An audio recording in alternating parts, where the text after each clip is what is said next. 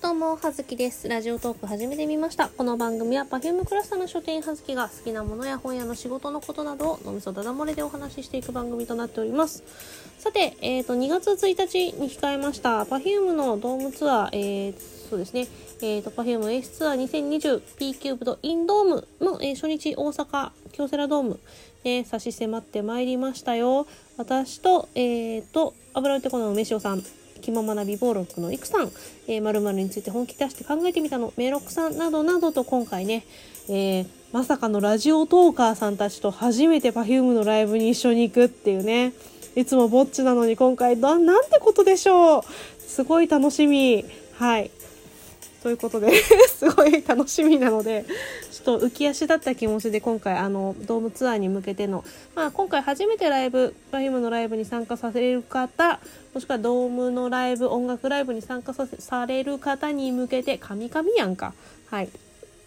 まあ、こんなことがあるあるよ、こんなものは持ってたら便利だよ、などなどそういうことをお話ししていきたいなと思います。時間がございません。サクサク行かせていただきます。はい。今回持ち物なんですけど、まず、えーまあ、持ち物、服装。あの、私いつもですね、あの、Perfume のライブの時はですね、Perfume のライブのツアーの T シャツ毎回出ております。を着ていってしまいますし、あとグッズが結構いろいろ出てるんですけれども、リュックも出てるし、ジャケットも出てるんですけど、何かしら着てますね。はい。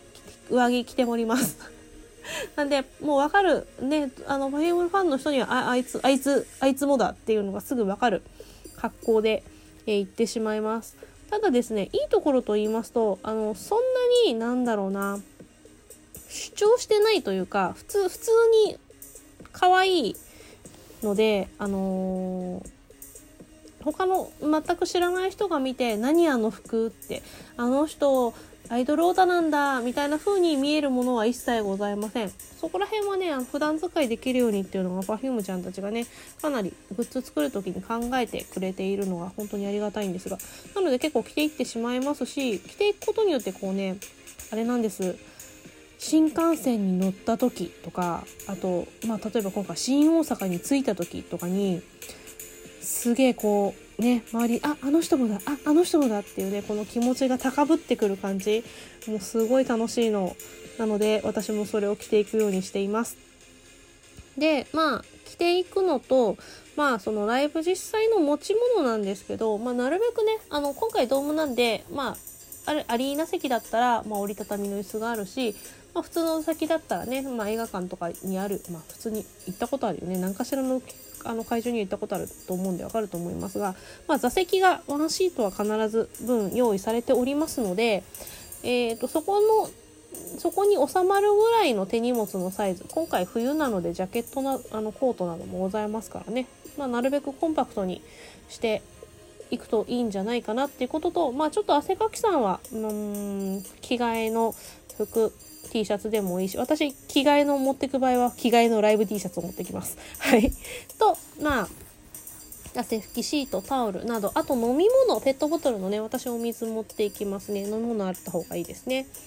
あとですね、お財布関係なんですけど、まあ、チケットは必ずね、あとお財布は、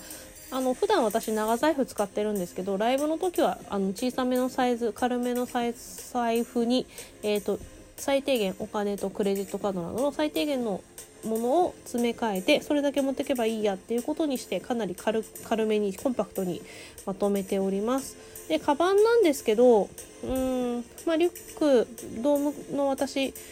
リュックでもいいですしまあそのグッズねリュックがあるんでそれでもいいですしあとはトートバッグでもいいですし、まあ、A4 サイズぐらいが入った方が後々便利なんだけど中身は軽めに少なめにっていう感じでやっていきたいなと思ってます。あとあの荷物ね椅子乗り切れなかったら今お結局ねずっとライブ中立ってますので折りたたみの椅子だとまあアリーナの席はねないけど普通のスタンド以上だとね椅子がこう座ってないと固まったりするじゃないですか。とかねちょっと乗せきらなかった場合あの椅子の下に置いたりする場合がありますので気になる方は地面に直置きする時に、まあ、おお荷物が汚れないようにビニールとかね敷くものがあったりした方がいい人もいるかもしれません。あとはオペラグラスなんですけど私は持ってったことないですね。モニター結構あの完備されてますしあのーあれです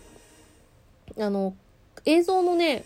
かなり映像がカメラのその映し出される映像がかなりいいんですよ。あの遅延ディレイもありませんしスイッチカメラのねスイッチングもすごい神なので、えー、これもね見逃せないと思います逆に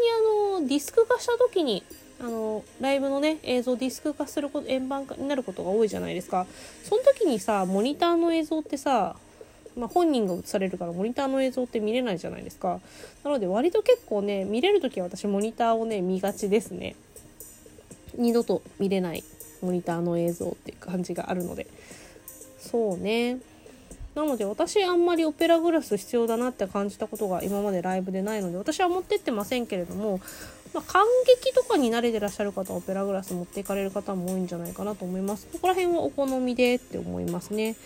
うん、ただ個人的にはそのオペラグラスを通じてそのすごい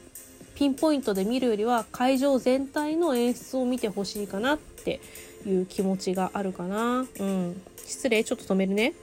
音楽をかけているのに止めてしまった。はい。そんな感じかな。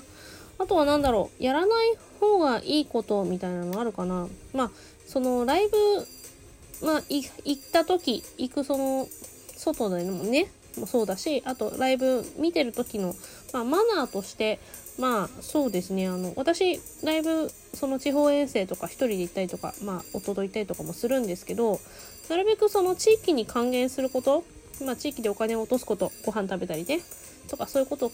することと、まあ、あと基本的にまあ普通当たり前なんで特にその気張ってっていうことじゃないんですがあのマナーに気をつけておりますそのその Perfume のグッズを身につけて現地に行くのでまあ当然こうそういう人たちがいっぱいいればあこの人たちライブのお客さんなんだなっていうことはわかるじゃないですか普通に。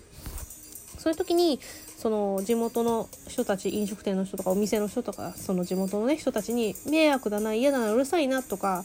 感じ悪いなって思われないようにっていうのはすごい気をつけています。はい。まあ割とこれはあの私の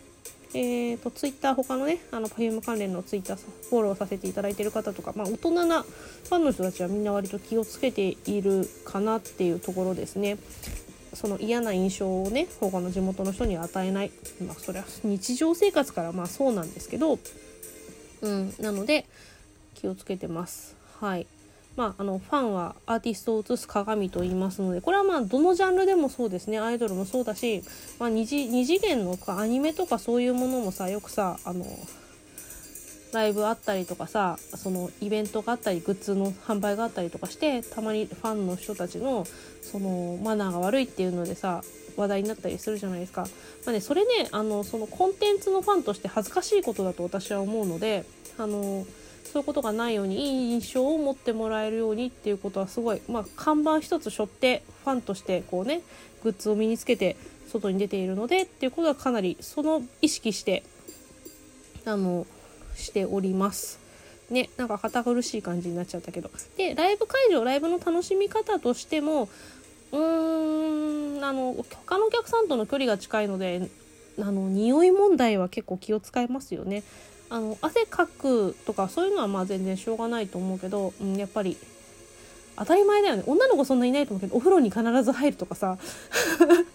あとそのデオドラントシートを持っていってそう汗とかね服とか匂い本当うん体臭はねなかなか難しい問題だと思いますけどまあ気をつけるという意味で気をつけているしあとたまにこう話題になって私あんまりその他の近くの席になった人が嫌な人だったってことないんだけどたまに聞くのはその匂いもそうだけどあとうるさい？あの歌歌歌っちゃった声歌一緒に歌ってる声がうるさくてそっちの方の声の方が耳についちゃうとかあとコールもたまにそのなんだろう、まあ、アイドルそれこそ「あーちゃん」とか「のっち」とか「ゆかちゃん」とか呼ぶ呼ぶ人いるじゃない、まあ、そういうの全然いいと思うしなんかそれもライブのね彩りだと思うんだけどうーんなんかそれのなんだろうね。その MC 中？喋ってる途中に遮って何か言うとかそういうのはやっぱりよろしくないよねとかあるので声かけのタイミングもそうだしっていうのをもあったり、うん、でもそれは初めてのライブでやる人なかなかいなくないって思うからまあそういうのがたまにライブのねマナーとして気をつけた方がいいまあとにかく近く周りの人たちに迷惑がかからない嫌な思いをさせないようにってことをまあう、これも当たり前の感じに気をつけていけばいいんじゃないかなと思います。うん、これはあんまり初回に気を使うことでもないかなと思うけど。うーん、そんな感じかな。あと何？何がいいかな？まああともうに時間がないよね。アリーナ席で背ちっちゃい場合結構埋もれちゃうこともあるんですけれどもその場合になっちゃった場合は、えーと、とにかくライブの会場の雰囲気を楽しむことと周りのファンと一緒にもうそこはねアリーナ席はねもう盛り上げてくれ頼むよっていうねあのになってる席なのであの恥ずかしがらずに、えー、すげえあのあーちゃんやなんかにあのね腕を上げろ振れ声を出せって言われたらね全力で対応してください。あとなんかこうね遠い席とかでも何かしら気を使ってサプライズがあったりとかこうね近くに来てくれる演出があったりとか何かしらしますので、えー、いいんじゃないかなと。あと本当に万が一席あの花道やあの出島やステージに近くなっちゃって近くなっちゃって？近くて、えーと、本人たちを肉眼で目視で捉えることができる席になったらもうひたすらもう「ああ尊い美しいっていうことしか頭になくなる可能性もまあ私はそうなんですけどありますのでその場合はもうそれをひたすら楽しんでください。スタンド席は私あの全体を見渡せるのでかなり好きな席ですね。はい。なので私今回ね 6, 6公演参加しますのでいろんな場所から、ね、アリーナスタンド、まあ、天井でも本当何何箇所でもいいんでできる限りいろんな場所からライブ見たいなと思っております。そんな感じでとりあえず、はずきでした。失礼します。